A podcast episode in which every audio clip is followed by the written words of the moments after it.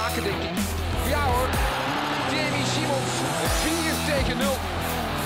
Bal nog eens even Refailov nu. De goal van Refailov. De goal van Refailov met de linker. Keulemans, Christian tegen de paal en binnen.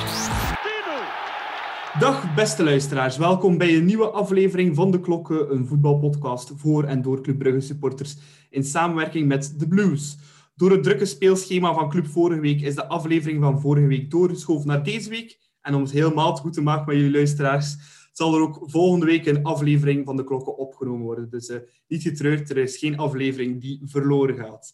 Uh, in deze aflevering is de man die een straffer geheugen heeft over club dan Wikipedia en alle sportredacties van het land samen terug van de partij. Welkom terug, Nico van Halen. Amai, wat een mooie introductie. Dank je, Nicola. Ik wil een keer een speciale doen, want uh, vandaag ook een speciale aflevering. Het is uh, afgelopen vrijdag was ons eenjarig jubileum van de klokken. Toen hebben we ja, een jaar geleden op 26 februari 2020 onze allereerste aflevering opgenomen. Dus uh, ik dacht, dit doe een keer een speciaal intro daarvoor, hè, Nico. Dat is een heel goed idee. en we hebben voor deze jubileumaflevering ook een special guest die we mogen verwelkomen. En dat is vandaag een man die ook die een club van is, uh, die pro-scout is bij PEC Zwolle en auteur is van een uh, e-book van Blauw-Zwart fans Champions League 2020 met een waanzinnige analyse van 350 pagina's van het team van Flip Clement. Welkom Christophe de Krook in de podcast. Dank u wel, Nicolas, en goedenavond, Nico. Goedenavond, Christophe. Bedankt om mij uit te nodigen alvast. Ja, nee, heel graag gedaan. Merci dat je erbij wilt zijn.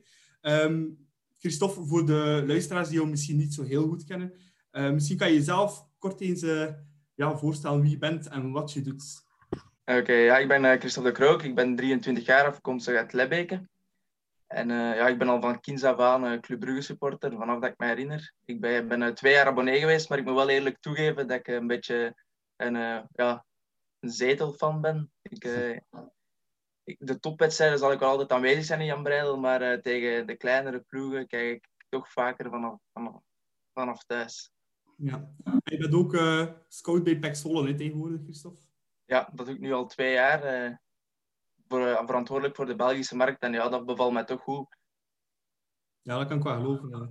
We gaan straks nog heel diep ingaan op ja, jouw carrière als, als scout. En ook, ja, carrière is een groot woord natuurlijk. Ja, maar ja, toch. het, is, niet veel mensen gegeven, denk ik. En mensen die het boek lezen, we gaan er straks ook nog wat verder op doorgaan. Die zullen zien dat je wel een man bent met heel veel talenten. Maar uh, voordat we daar dieper op in zullen gaan, gaan we um, ja, eerst terug naar afgelopen donderdag, naar uh, Club Brugge tegen Dynamo Kiev. Uh, de, helaas de spijtige uitschakeling van Blauw-Zwart in de Europa League. Nico, hoe hard heb je gevloekt in minuut 84 toen Bujalski de bal tegen de touwen jaagde?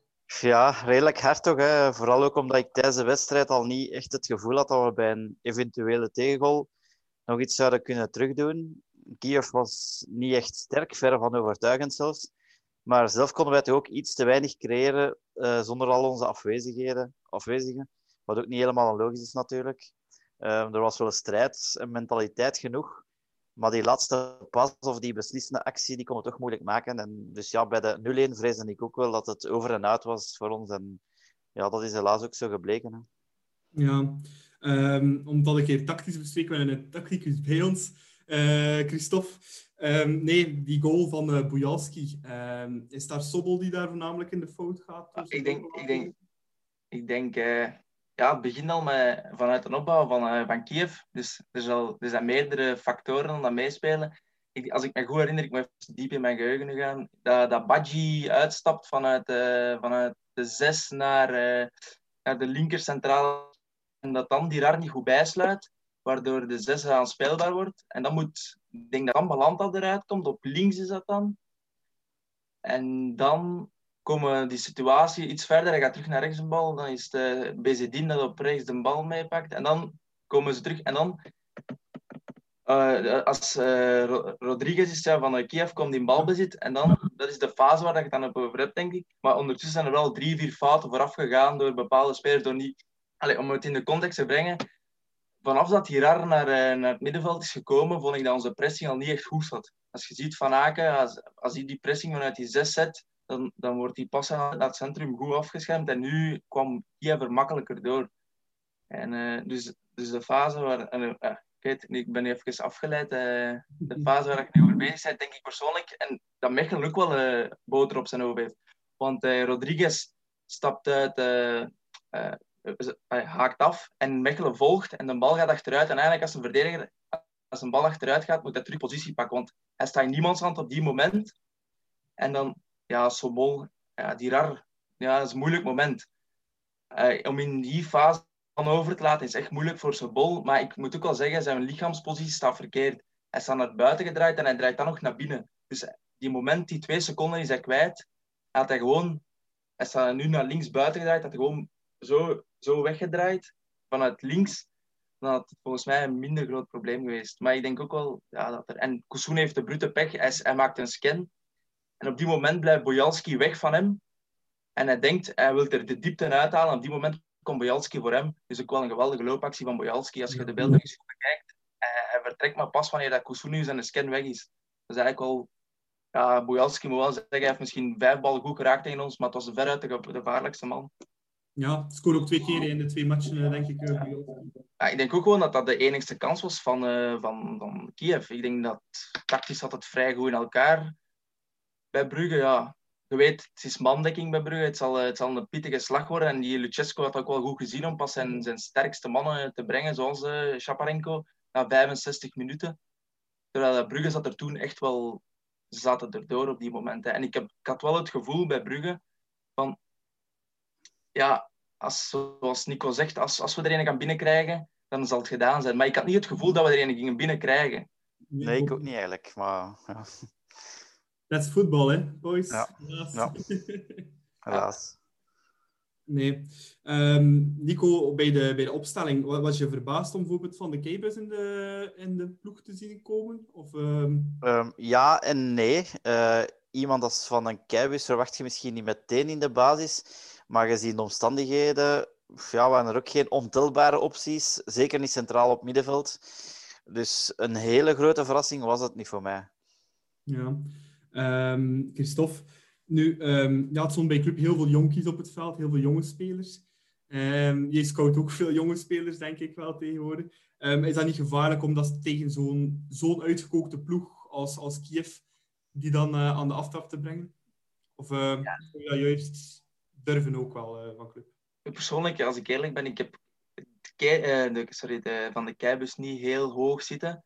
Mhm. Zo, ik vind hem ook niet bij de betere bij Club Next. Nee. En, ja, ik, als je de eerste helft ziet, ja, hij kan er ook even goed afgaan. Hè. En, eh, met, een beetje, met een beetje malchance gaat hij, gaat hij eraf. Pakt ook vroeg Ja. geel. Ja, pak- heel vroeg. Oké, hij was wel heel gedreven, maar zijn, intensiteit zat goed. Maar toen ik zeg dat je int- intensiteit goed is, dat daarom dat je ja, die raar probleem had met de pressing, had hij dat ook wel, vond ik. Ze vonden heel gemakkelijk de, man, de vrije man tussen de linies. Like Dortmund heeft dat ook tegen ons een paar keer gedaan. En dan, dan zie je wel dat Brugge kwetsbaar wordt. Als, er iemand, als, er iemand, als ze door de pressing kunnen voetballen, dan wordt Brugge heel kwetsbaar. Want het is man tegen man. En, ze hebben dan dat mannetje meer op die moment op dat middenveld. En ja, Keet, eh, de, van de Keibus. mm, als, dan, als je dan in de ondertal komt op middenveld, zou ik toch liever iemand anders zien dan, eh, dan van de Keibus. Ja, ik, ik vind dat eigenlijk ook wel, want ik vind bij, bij Van den Keibus, ja, ik heb zo niet het gevoel dat hij kan, kan doorgroeien op termijn, dat hij die stap nog kan zetten. Wat ik bijvoorbeeld wel had vorig jaar, eh, toen is ook Charles de Ketelaar voor de leeuwen gegooid in feite.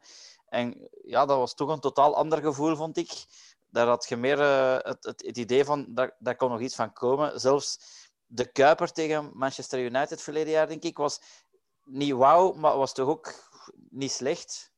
Ehm, en ik vond van een Keibus vond ik dan toch wel, ja, Ik denk, ik denk dat de ketelaar is wel iemand dat, ja, die heeft een, is een ander, een- ja, het is een jongen dat een wedstrijd kan beslissen en heeft Ja. ook wel die laatste pas. En van de Keibus is meer iemand dat vuile werk moet opknappen. Dat is meer eh, ja, een waterdrager dan in, eh, om het dan op zijn Vlaams te zeggen. Ja.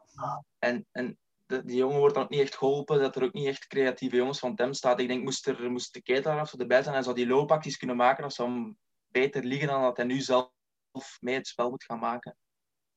Ja, want over eh, acties maken gesproken. Ehm Dirar die stond eh, rechts buiten bij club, rechts voor. Nu dit jaren bij Monaco en bij Fenerbahce op rechtsachter gespeeld.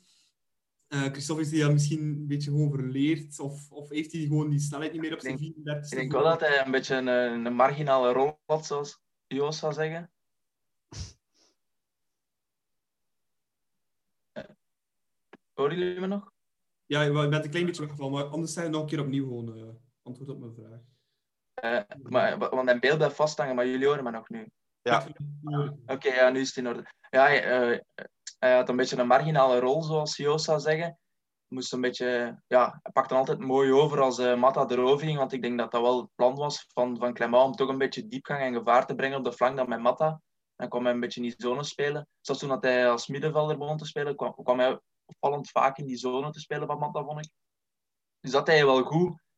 Maar hij verzorgde een beetje een opbouw, maar hij heeft niet meer die, die infiltraties zonder bal of aan de bal aan de voet kan hij het verschil echt niet meer maken. Ja, het is meer echt gewoon een backup voor Matta. nu, dat ik, had, ik had persoonlijk, had ik, ik had altijd met, met eh, Van den Brent, ik had eigenlijk nooit die rar gehaald waarschijnlijk, omdat ik, ja, ik heb ja, Van den Brent wel hoog zitten. Ik denk echt wel, moest, moest, uh, moest nu bijvoorbeeld tegen Standaard, moest er iets met Matta gebeuren en ze Van den Brent kunnen, kunnen brengen, dan zou ik dat gewoon doen in plaats van die raar. Ja, mooi. Um, nu, ja, was dat niet jammer als je dan Dirara en Sobol hebt als twee linksvoor en linksachter en rechtsvoor? Is dat niet jammer dan, dat je dan geen uh, Tai Chong in je Europese selectie hebt opgenomen? Want die had wel het verschil kunnen maken, denk ik. En Nico uh, ja. tegen Kiev.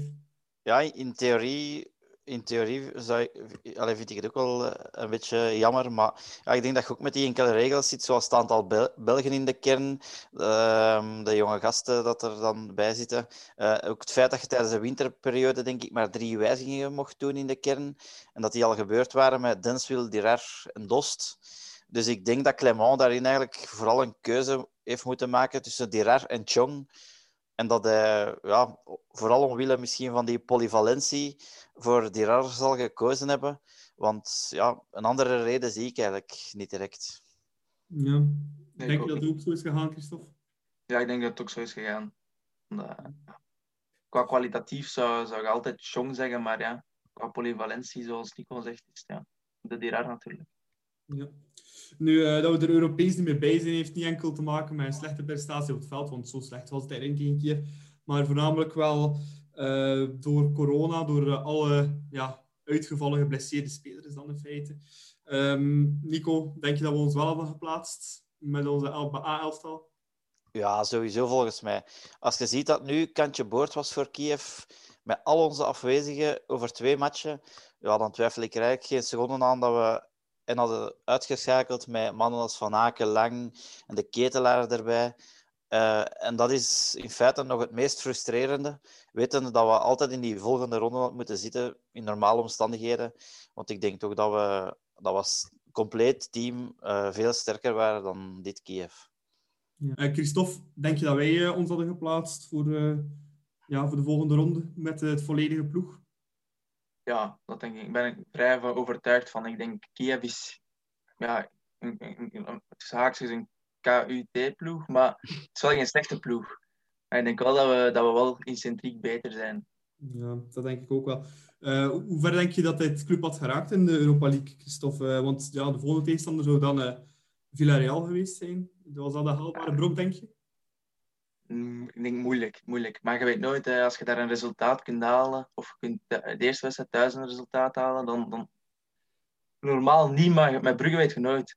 Ja. Kan altijd. Nico, wat zou je zien gebeuren tegen Villarreal? Dan, uh... ja, het, is, het, is, het is moeilijk te zeggen natuurlijk, uh, zoals Christophe zegt. Maar ik denk niet dat we op voorhand kansloos zouden zijn tegen, ja. tegen de resterende ploegen. Zeker niet als je ziet hoe we ons de laatste jaren toch presenteren op het Europese toneel. Um, ik, ik, dacht ook op Lazio, zeker als we daar met 10 vielen, dacht ik ook van ja, nu zijn we kansloos. En we komen daar ineens nog terug tot 2-2. Dus allee, ik denk niet dat we kansloos hadden geweest. Ja. Uh, misschien een beetje een popular opinion, maar um, ja, is niet misschien beter dat club Europees uitgeschakeld is, dat ze zich volledig op uh, competitie en beker kunnen uh, concentreren, Christophe? Of blijf je toch gewoon met dat wranggevoel van dat Europees voetbal achter? Ja, nee, dat blijft spijtig. Ik denk, ik denk dat de meeste spelers ah, ook wel en huurspelers zijn gekomen voor dat Europees voetbal. En ja, de, de competitie is zo goed als geklonken, ook al is het nog maar begin maart. En de beker, ja, ik zou liever verder geraken in eh, Europa dan de beker te winnen, eerlijk gezegd. Ja, ik denk dat Nico daar ook. Ik zie al. eh, Ja, ja. ja ik ben, ben ook totaal niet akkoord met die, met die stelling. Want ik vind ten eerste, heb je een heel jaar eh, gevoetbald om het seizoen erop die Europese tickets te kunnen bemachtigen. Dus als je daar dan eenmaal bent, moet je toch proberen om het maximum eruit te halen. En ook voor die Europese uitstraling van club is het toch belangrijk om een zo goed mogelijk figuur te slaan. Eh, en daarbij, als er nu één seizoen is waar we in de competitie toch wat marge hebben om Europees nog wat verder te kunnen strijden, dan is het toch wel dit seizoen, denk ik, gezien onze voorsprong. Ja, nee, klopt. En eh, ook afgelopen weekend werd er dan uiteindelijk niet gevoetbald tegen een agent eh, door al de afwezigen. Ehm Christophe, is dat een goede zaak, denk je, met eh, alle afwezigen die we hadden? Of had je club ook met dezelfde ploeg tegen Kiev de drie punten in de Glamco Arena zien halen? Ja, ik denk dat het beter is dat is uitgesteld, gewoon ook puur omdat de jongens mochten die, de jongens die dat corona hebben gehad, die moesten terugkomen. Ja, die hebben nu wel nu extra tijd om te herstellen. Dat dat de impact... Ik herinner mij Vormer, denk ik, thuis tegen Genk was het, of tegen... Nee, toen hij Vormer corona heeft gehad, dan is teruggekomen. Tegen wie was dat thuis? Ja, dat was ergens in de Ehm, Ik weet ook niet meer Ik denk dat, dat, Brugge nog gelijk speelt, die wedstrijd, of, of zelfs verliest, als ik me niet vergis. Ja, het zou kunnen. Ja, je ziet, dat was niet de vormer van, eh, van nu. Dus ik denk, ja, die jongens hebben nog twee weken amper... Die hebben die condities en die topfit, ik weet dat niet. Dus ik denk dat het beter is dat het even een rustperiode is van een paar dagen voor club, om nadien eh, sterker terug te komen. Ja, inderdaad. Maar jij eh, club drie punten zien pakken eh, zondag zonder eh, alle toppers? Moeilijk, hè? Ehm, ik, want Gent is... Allee, ik ga niet zeggen dat ze terug gelanceerd zijn, maar ze, ze winnen toch terug af en toe wedstrijden. En zeker met onze halve ploeg ehm, ben ik toch ook blij dat, dat de wedstrijd uitgesteld is. Ehm, ze zijn al dit seizoen al eens komen winnen in Jan Breidel, dus ik had hen toch graag een koekje van eigen deeg gegeven. Ehm, en daar is toch meer kans voor als we terug over al onze sterkhouders kunnen beschikken. Ja. Nu, stel nu dat club zich wel had geplaatst voor de volgende ronde van de Europa League. Eh, hoe hard had de kalendercommissie dan niet gevloekt eh, afgelopen zondag met die aflastingen, Christophe? Ja, dat, dat, is, ja, dat is een goede vraag. Ik weet niet of dat, is, ja, of dat is nog überhaupt plaats voor, eh, voor die wedstrijd in te lassen. Nee. Nee. Van eh, Charleroi en eh, Gent. Nee, want het ding is ook, ik denk dat de laatste match moet allemaal op hetzelfde moment gespeeld worden. Dus alle matchen Ja, klopt. die niet doorgaan, moeten voordien ingehaald worden. Dus Ja. dat gaat niet gelukt zijn, Nico. Ja, maar dat, dat in elk geval, allee, ik zou het eigenlijk nog goed gevonden hebben. Alleen al omdat ze zo die play-offs erdoor gedrukt hebben. Ploegen als Ja. Genk en Gent. Dan die competitie met 18 ploegen, eh, dat er toch gekomen is. Eh, ja, dan weet je dat er eigenlijk niet veel marge niet meer is. Hè. Dus ehm, ja, ik had dat toch eigenlijk wel nog graag gezien. Om toch een statement te kunnen geven van eh, dat het toch misschien een beetje te veel zou geweest zijn.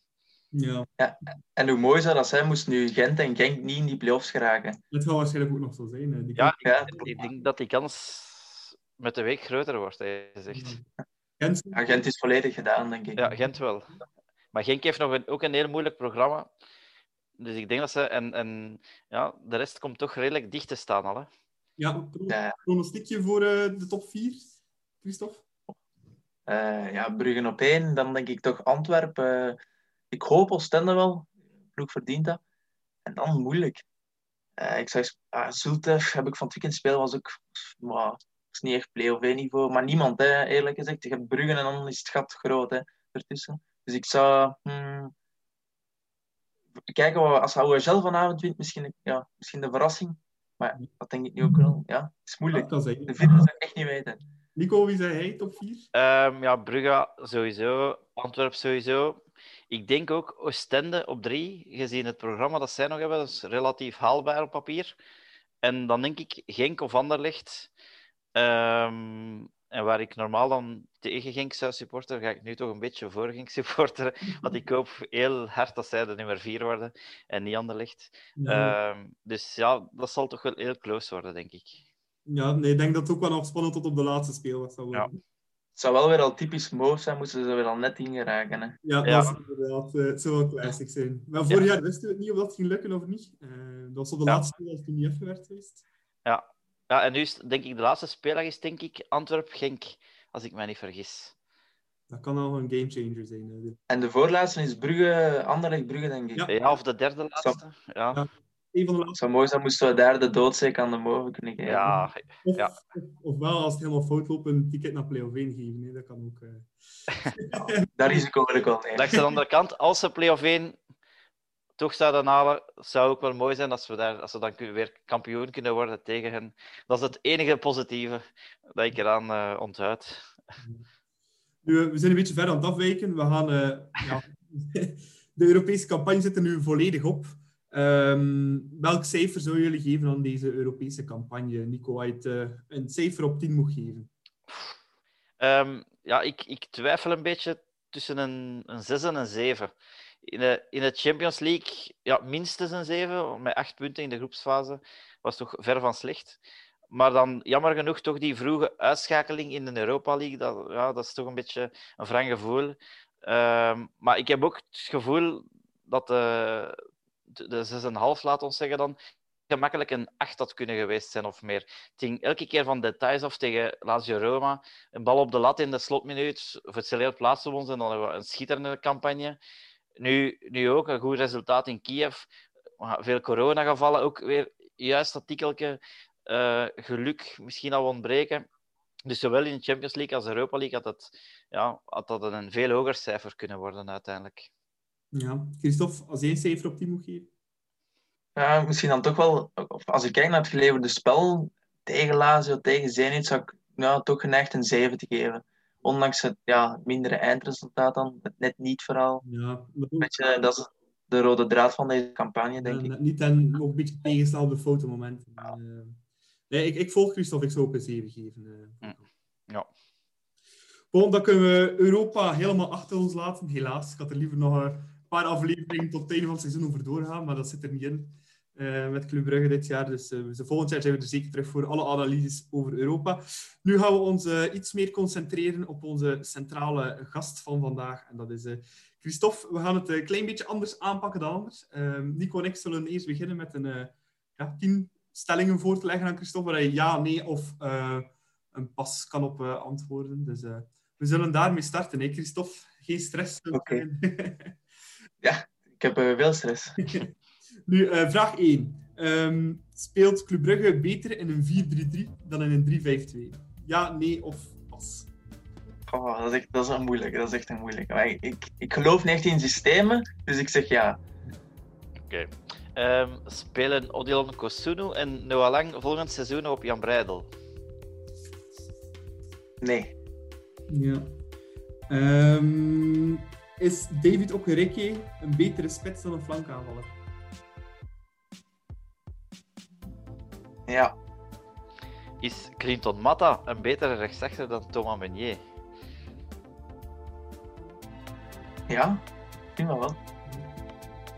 Eh, komt het vaak voor dat een Belg gescout wordt bij een Nederlandse ploeg? Mm, ja, toch? Onderschat men in Nederland het niveau van de Jupiler Pro League? Ja. Is de Jupiler Pro League een sterkere competitie dan de Eredivisie? Afgezien van Ajax zou ik durven zeggen dat het globaal niveau beter is in België. Ja. Ben je een voorstander van een Beneliga? Nee. Eh, speelt Club in een eventuele Beneliga mee voor de titel? Ja. En nu nog een gevaarlijke vraag voor u. Zou Club als winnaar uit een duel komen met Pek Zwolle? Moeilijk, moeilijk. Maar ja, ik denk het wel. Ja, dat, dat gaan we niet knippen, hè, Nicola. nee, nee, die laten we erin. die laten we Dat staat erop.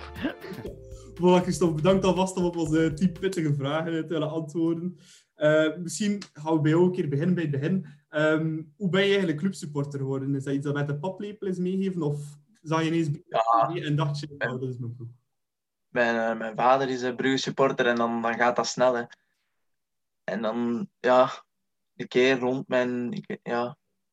Mijn vader is ook een beetje een tv-kijker zoals mij, maar ik ben dan een keer meegepakt geweest naar het stadion en ja, je wordt dan verliefd op die club en je kunt dat niet beschrijven en je voelt dan ergens anders. Wat een sfeer dat daar rondhangt.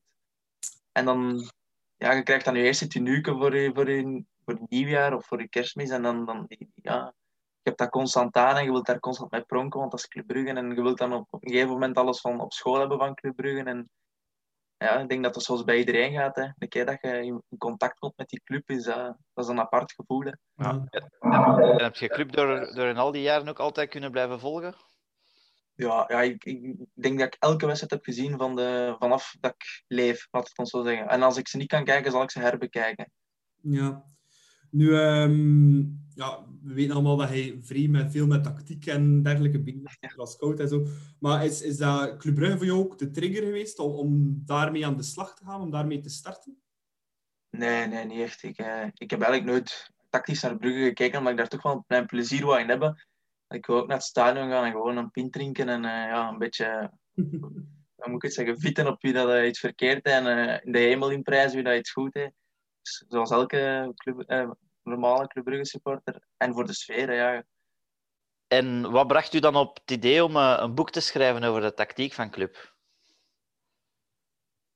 ik schreef al analyses voor voetbalprimeur en, en omdat ik ja, ik dacht van, ik heb Brugge eigenlijk nog nooit echt grondig geanalyseerd. Dus ik dacht van, ik zal dan een keer beginnen doen voor de, voor de Europa League, uh, voor de Champions League campagne. En dan heb ik die, die slagen van uh, voetbalpremier ja, daarbij geplakt. En dan dacht ik van, ja, ik kan dat misschien publiceren in een e-book uh, voor, voor een fansite van Club Brugge, omdat dat, ja, om ook de, de Club Brugge sport eens een inkijk in te geven. Hoe dat Clement, zijn werk, zijn, hoe dat Clement te werk gaat. Ja, en was dat moeilijk voor jou om, om zo'n boek te schrijven? Want al ja, het is toch 350 pagina's. Uh, al die beeldjes monteren, tekeningsjes erbij plakken, daar moet al ongelooflijk veel tijd in gekropen zijn. Ja, het inhoudelijke is niet zo moeilijk, maar het is de, ja, is, moet ik het zeggen, het, het mooie schrijven. Uitschrijven. Ja, net schrijven, dat is echt moeilijk. Dus ik heb dat dan ook laten verbeteren door Stefan Kalendar. En uh, die dat trouwens, ja, die is ook uh, uh, redacteur op voetbalprimeur. Dus die heeft echt wel veel, veel herschreven voor mij. Want anders, ja, ik hoor het nu ook als ik begin over voetbal, ik kan soms heel onduidelijk zijn. En hij heeft dat in een in mensentaal kunnen zetten, ik zal het zo zeggen.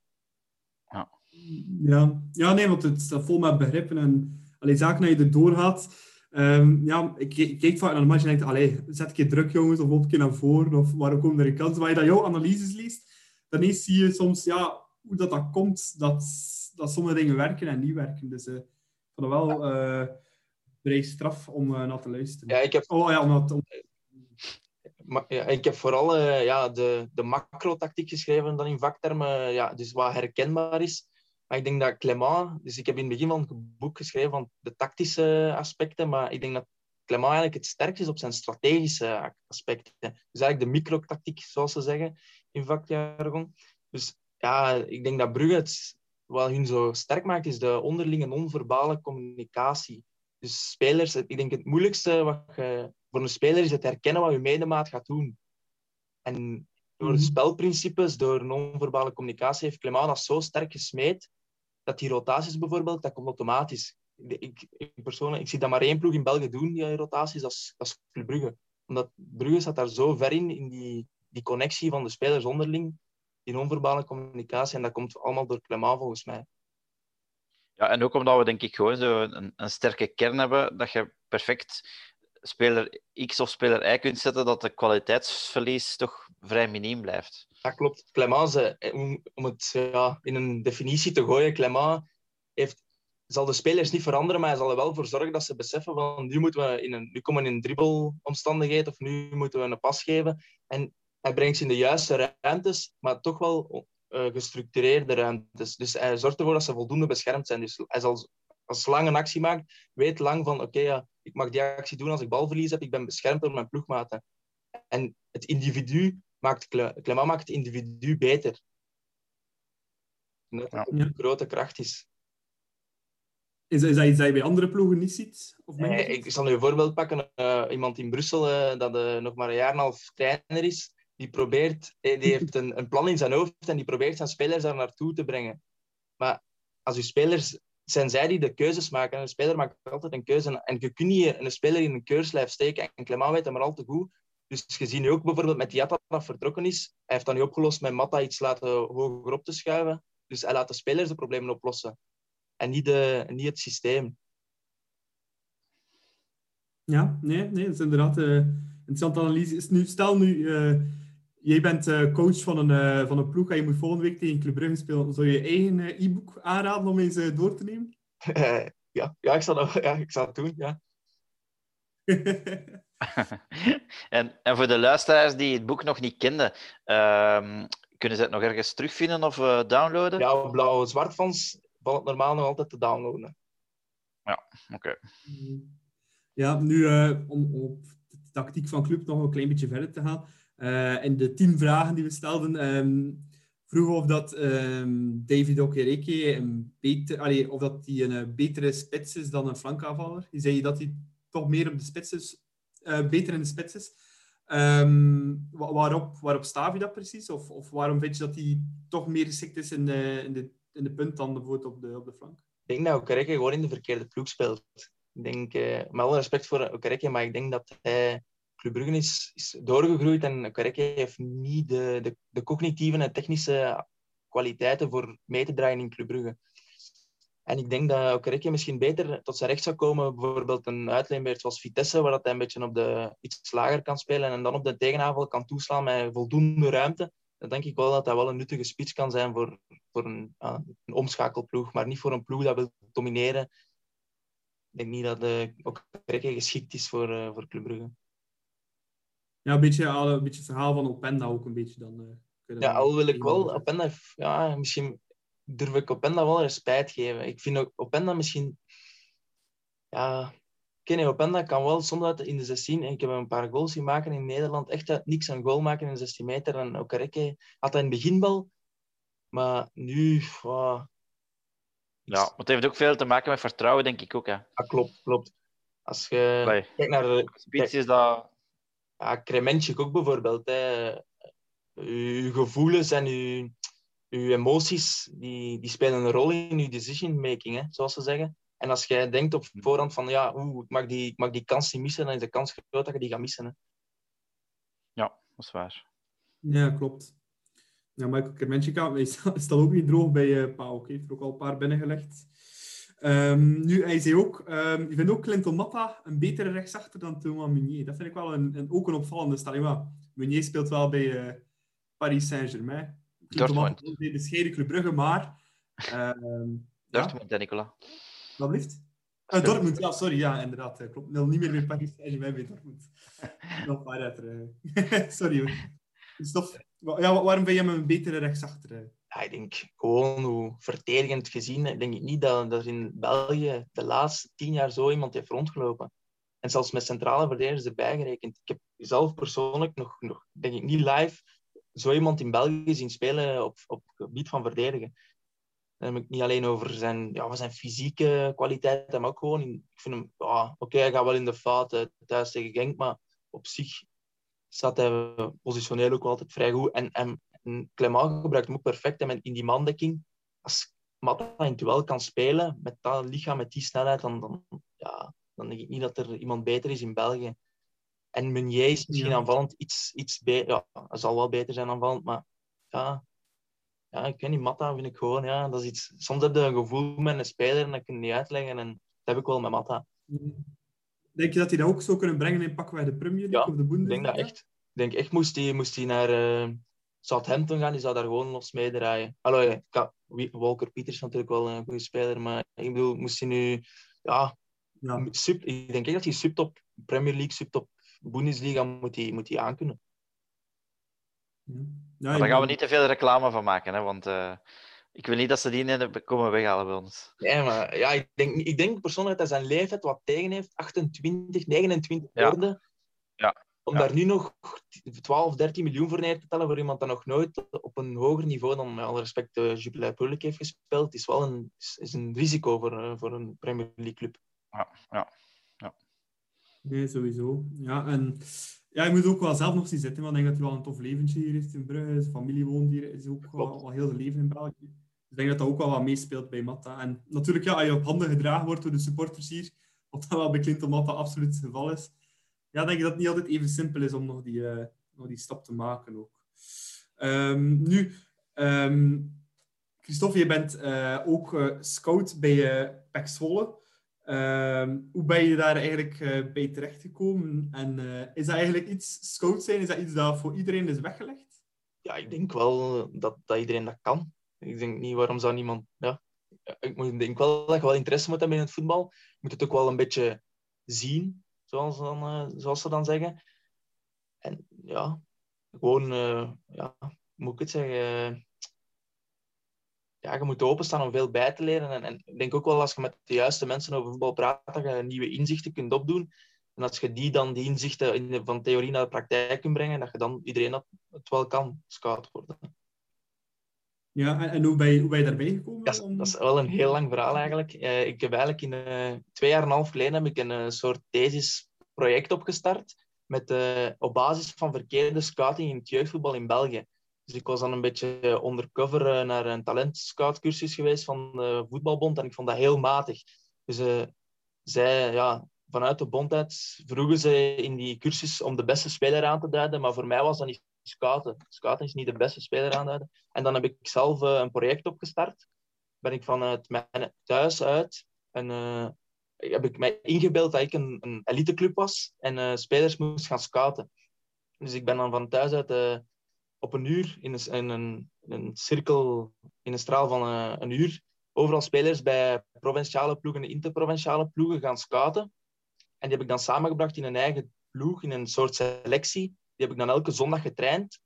En dan ben ik ook wel mee op stage geweest in Dardenne, om die jongens alle dagen training te geven, hoe dat ze positioneel konden staan. Eh, het grote verschil is tussen een speler van een lager niveau en een elite-speler is het uh, bewustzijn van de omgeving.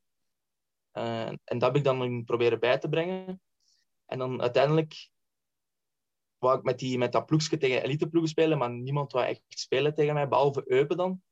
En dan door Eupen te verslagen, zijn we uitgenodigd geweest met dat ploegje op, uh, ja, op eigenlijk praktisch elke eliteclub wat tegen ons spelen. Dus dan hebben wij tegen Genk en zo gespeeld en eigenlijk alles gewonnen, inclusief een toernooi in Nederland uh, tegen Southampton in de finale. En dan uiteindelijk ja, kreeg, ik, uh, kreeg ik interesse vanuit Nederland voor, iets in, voor sommige ploegen daar iets te doen hier in België.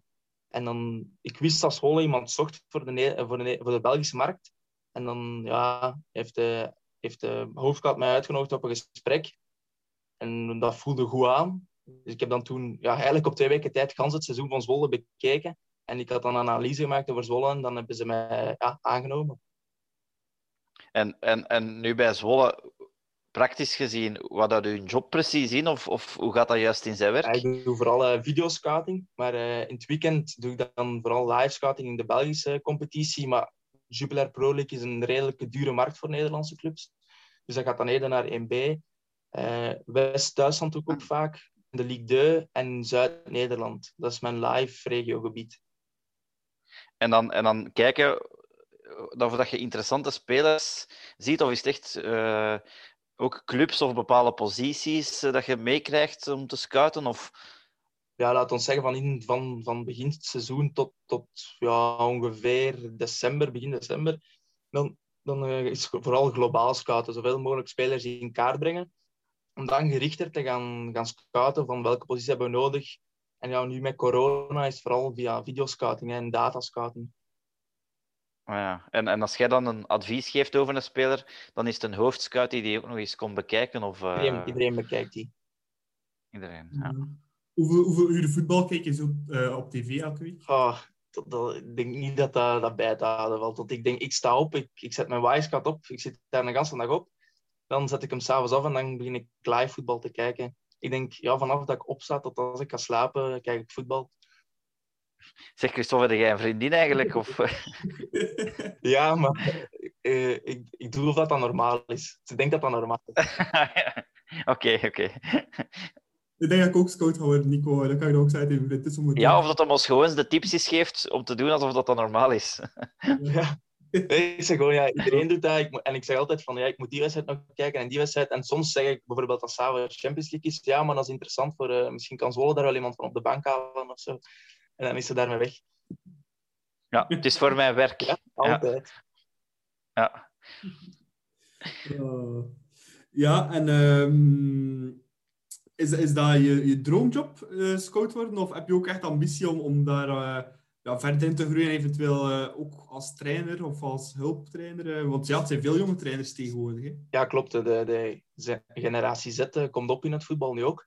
Maar ik denk, ah, ik heb niet echt dat trainersambitie, omdat ik niet echt, ja, moet ik het uitleggen? Ik denk dat ik communicatief niet sterk genoeg ben. En ik ben ook niet iemand dat, dat iets kan overbrengen naar iemand. Ik, ik, ik weet hoe dat iets werkt, maar ik zou dat niet kunnen overbrengen naar iemand van, kijk, je moet dat zo en zo doen. Dus eerder aan iets analyseren ligt mij beter. Dus ik zou graag, ik heb voor mezelf gezegd van, ik wil nu x aantal jaren scouting doen, om zoveel mogelijk over spelers te weten te komen, om dan uiteindelijk iets in de analyse te gaan doen voor een, voor een tegenstanderanalyse of eh, ja, voor de eigen ploegenanalyse. Ja. Ik kan me wel inbeelden, nu met corona, ehm, want het was ook voor corona al eh scout bij PEC Zwolle, als ik het goed Ja. voor heb. Ehm, is dat anders dan? Ging je ook meer live matchen ter plaatse gaan kijken? Ja, ik heb wel nog het geluk dat ik veel live kan gaan kijken. Ah, echt? Ja, ja. Dus eh, ik ben Ah, dit jaar denk ik al drie, vier keer naar Jan Breidel geweest. En soms ja, ga ik zelfs naar wedstrijden waar dat er, ja, heb ik het geluk dat, dat mijn hoofdscout dat wil aanvragen. Want zij moeten de kaarten aanvragen. En dan hebt hij mij van, ja, wilt je graag naar Brugge gaan zien? Anders, ik zal een kaart aanvragen. En ik heb dan al het geluk gehad dat ik naar tegenstandaard ben kunnen gaan kijken. En, Dat, dat is toch een reden om scout te worden. ja, dat is- Nog een reden. Nee, oké. ehm, wat er net in die, in die tien vragen ook, eh hadden we het er ook over.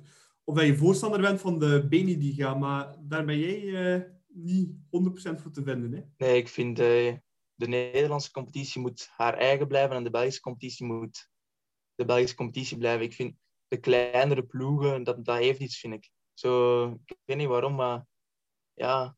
Ik vind zelfs ook bijvoorbeeld als 1B, dan mogen ze van mij gewoon amateurploegen insteken. Omdat amateurvoetbal, dat heeft wel iets, vind ik. Zo gezellig. Ja, ik vind Moeskroen, ja, Moeskroen uit een slecht voorbeeld, maar ik bedoel, nou, ja, wie zou er nu niet bij zitten? Eh, Voor één Anderlecht. Ja. Anderlecht, dat is een, dat is een mooie opmerking. Dat- Nee, maar ja, ik bedoel, ja, ik pak nu Eupen. Ik vind dat gewoon, ja, dat is toch een leuke verplaatsing. Zo. Dat is daar gezellig in die Oostkantons. Dat heeft iets. ik. Vind, dat zou jammer zijn moesten eh, ja, opeens alleen nog aan Vitesse of zo. Ik, ik zie daar als Brugge supporter niet echt op te wachten.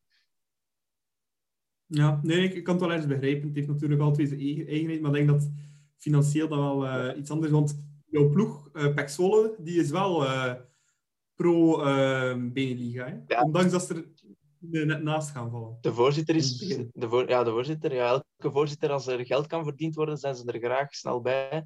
Maar ik denk dat hij, dat hij niet goed door heeft dat, dat, dat Zwolle waarschijnlijk naast de boot zal vallen. Ja, en, en welke ploegen komen dan wel in aanmerking? Ajax, AZ, PSV? Groningen, Feyenoord, Vitesse, ja, Feyenoord. En ik denk dan zal... Ja, er Heerenveen. nog tussen vallen, denk ik. Dus het zijn er tien zeker, hè? Als ik me niet vergis. Zoiets. Ja. Ja. Ja, tien, denk ik. Utrecht? Ja, Utrecht, Nee? ja. Ja, ja, het zijn wel leuke, aangename voet- voetballende ploegen, maar ja, geef mij toch maar de Belgische competitie lekker gezellig. Ja. Ik weet niet hoe dat jullie erover denken.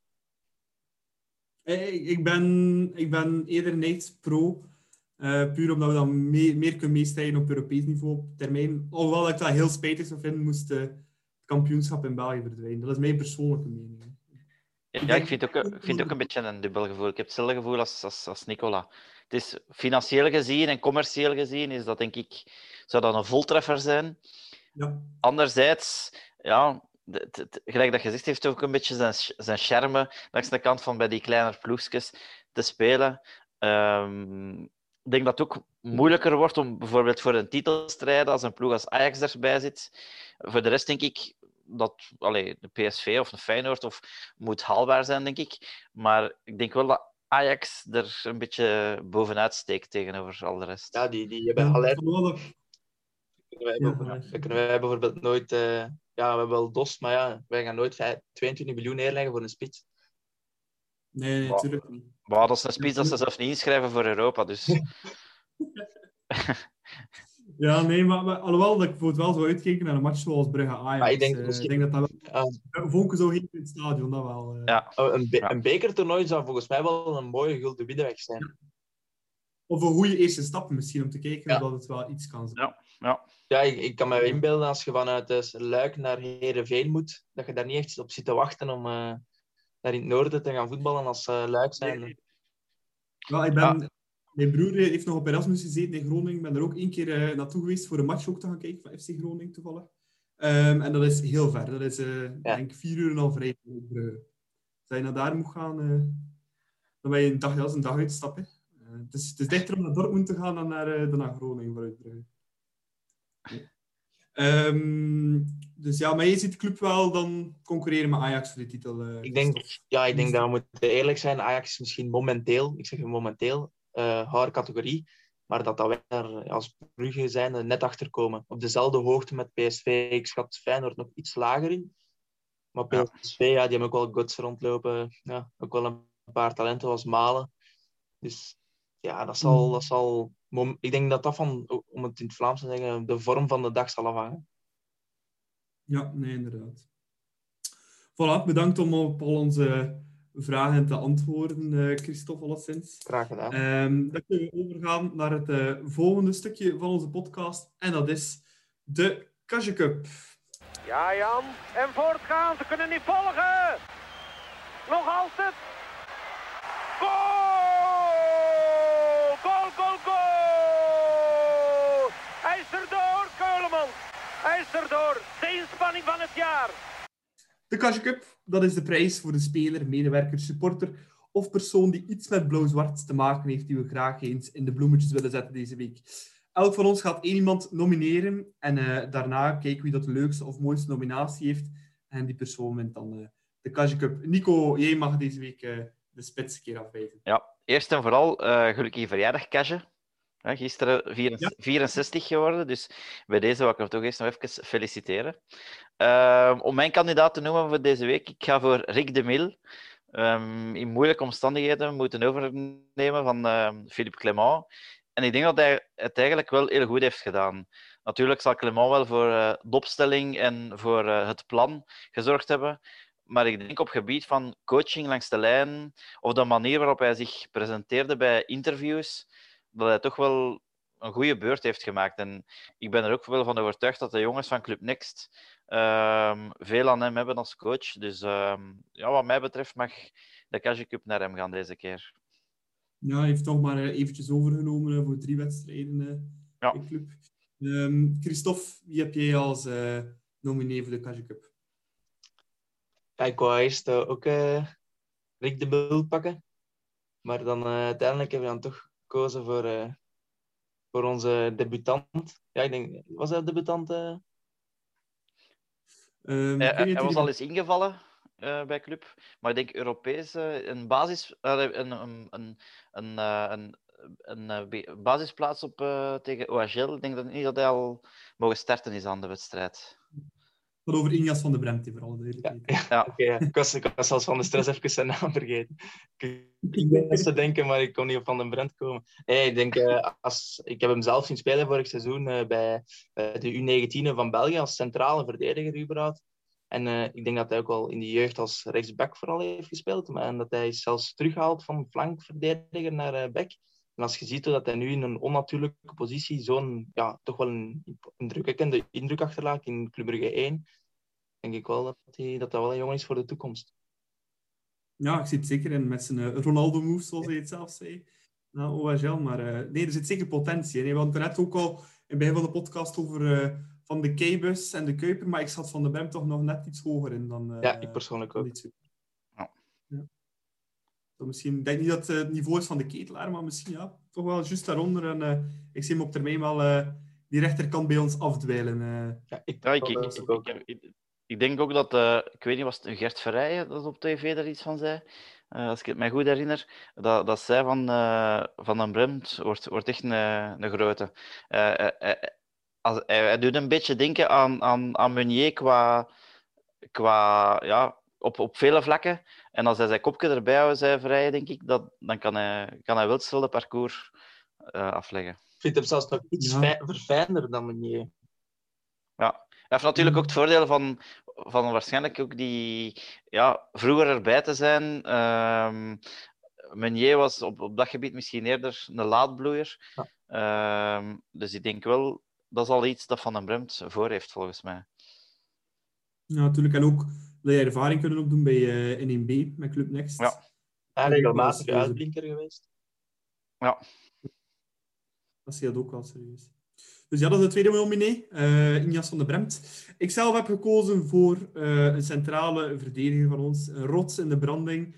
En eh, dat is eh Brendan Mechelen. Nee, ik vind hem eh, de laatste weken weer super acteren en eh, heeft al drie goals gemaakt. Dit jaar, denk ik zelf al. Eh 2021, onwaarschijnlijk. Ehm, nee, hij, speelt super. Eh, Hij is van op geen foutje bijna te, te, ja, te vangen. En ehm, hij scoort ook de laatste tijd. En ik vind het is een speler die heel vaak in de schaduw staat van grote jongens, à la Noah Lang, à la Bas Dost, die eh, alle aandacht naar zich opzuigen. Maar ik denk eh, dat het, ehm, de meerwaarde van Mechelen soms echt wel serieus onderschat wordt. En dat hij bij gelijk welke ploeg in België sowieso vast in de, de defensie zou staan. Dus daarom eens een man nemen die eh, niet altijd in de schijnwerpers staat, eh Brendan Mechelen. Ehm, maar de vraag is natuurlijk, ja, wie gaan we nemen? Eh, Nico had de Mil. Eh Christophe wou hem ook nemen. Dus ik, ik ben wel geneigd om eh Nico's nominatie te kiezen voor eh, Rick de Mil. Eh, Christophe, wat denk jij? Ik denk, ja, zoals gezegd van Mechelen, dat dat wel eens verdiend is dat die jongen in de bloemetjes komt te staan. Want hij, ja, het ziet er allemaal niet zo mooi uit en als eh, Noah Lang en eh, als eh, anderen. Maar ik denk, op, in de laatste 25 meter is Mechelen waarschijnlijk de beste verdediger in België. En de jongen dat daarnaast speelt, Kosunu, is, in de laatste 50 meter de beste verdediger eh, van België. Dus ze, voelen elkaar perfect aan. En ik denk ook dat, dat mee kan... Allee, hoe moet ik het zeggen? Ja, dat de leiding die Mechelen geeft aan Kosunu, dat dat wel... Dat die jongen daar echt wel zijn vruchten van plukte, Kosunu. Dus ik vind, ja, ik, zou, ik vind het verdiend dat je hem nomineert, maar ik zou toch wel voor Rick de Mil gaan. Omdat, zoals Nico zei, de communicatie dat hij naar de bu- buitenwereld heeft, eh, heeft getoond, was wel eh, chapeau. Ja, ik denk dat het niet meer dan terecht is hè, voor eh, Rick de Ja, Mil kiezen. voilà. Ehm, je moet het maar doen, hè. hem eventjes overpakken voor drie matchen eh, Ja. uit het niks. Ehm, is ook nog, ja, niet zo ver verleden was hij nog een leerkracht, denk ik ook. Uh, LO-leerkracht, dus eh, een heel straffe man, Rick de Mil. En ik denk dat we nog veel van gaan horen in het Belgisch voetbal. Eh, is het niet bij Club Next, is misschien wel bij andere ploegen. Ja. Ik zie hem wel nog. Ja. Klopt.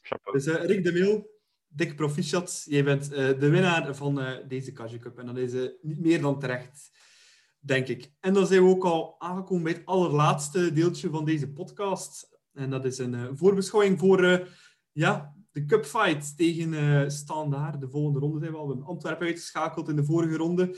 Ehm, Nico, ik denk dat jij net als mij gisteren naar eh Standaard, of naar, ja, naar Standaard Anderlecht hebt gekeken. Ja. Eh, als Standaard even goed speelt als gisteren, dan wordt dat een walk in the park voor ons. Hè? Niet?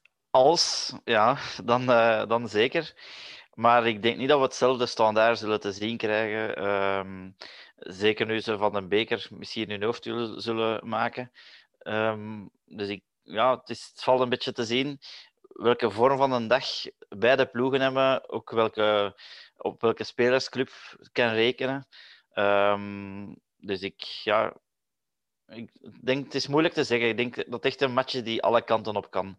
Eh, ik, ik herinner mij dat we daar dit seizoen een moeilijke verplaatsing gehad hebben in de competitie. Dat, ze, dat Standaard toen wel echt sterk was. Ehm, anderzijds waren wij dan thuis weer baas tegen hen. Ehm, ja, dus het is, ik denk dat het moeilijk in te schatten is welke club en welk standaard dat we zullen te zien krijgen donderdag. Christophe, vraagt jij een eh, grote...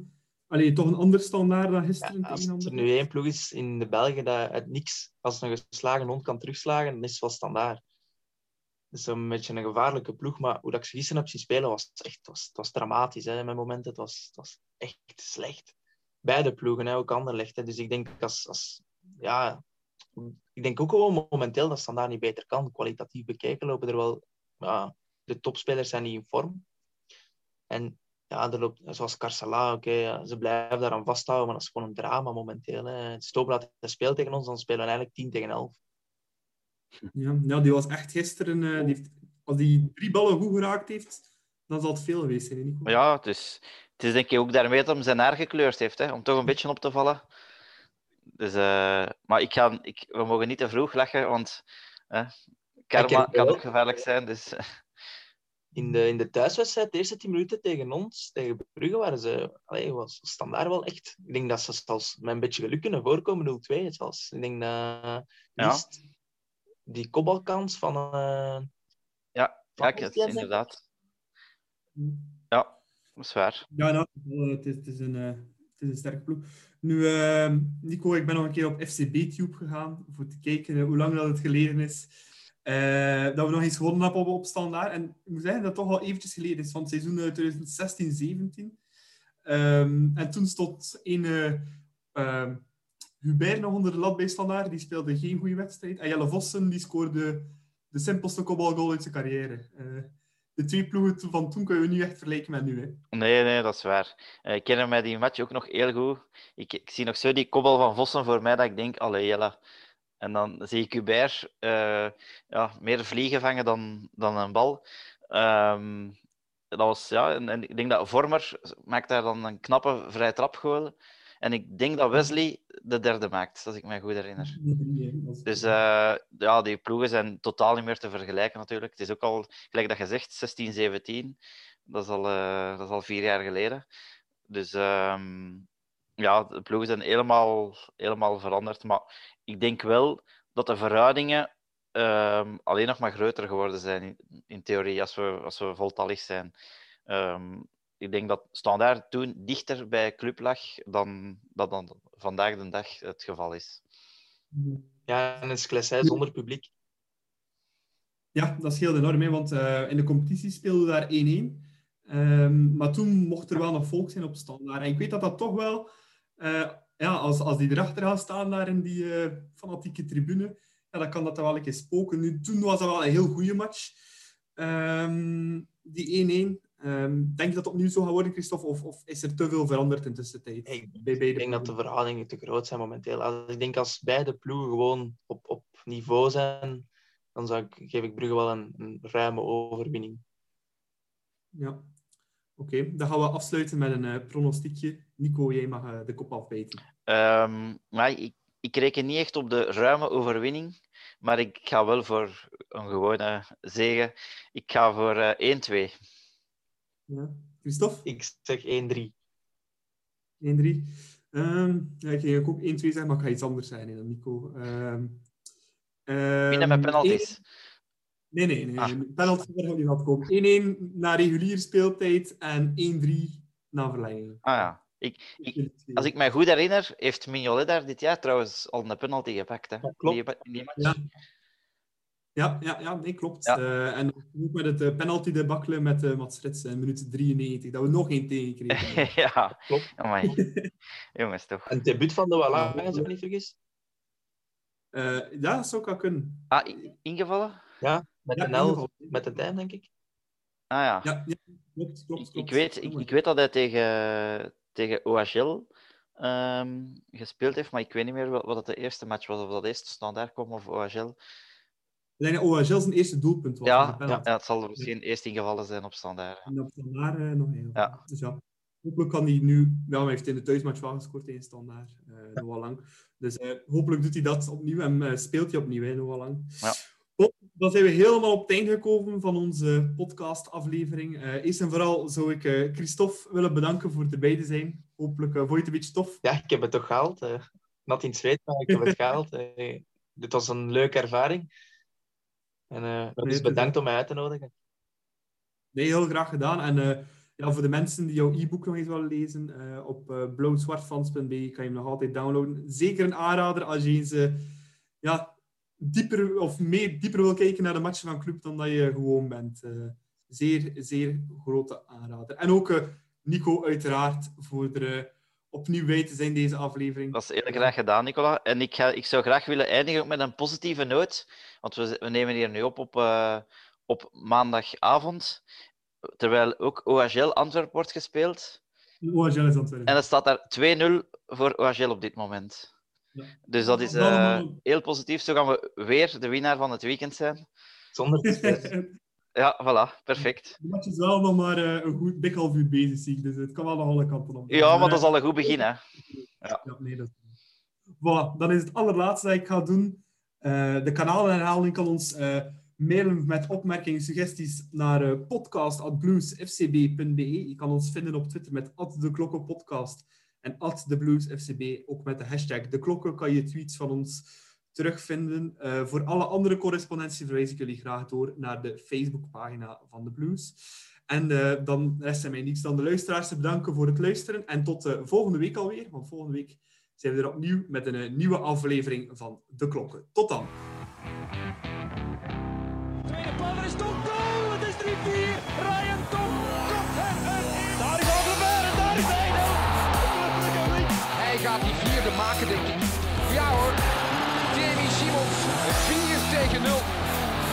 goal nog de even. Refailov nu. De goal van Refailov. De goal van Refailov met de linker. Keulemans. Christian steekt de paal naar binnen.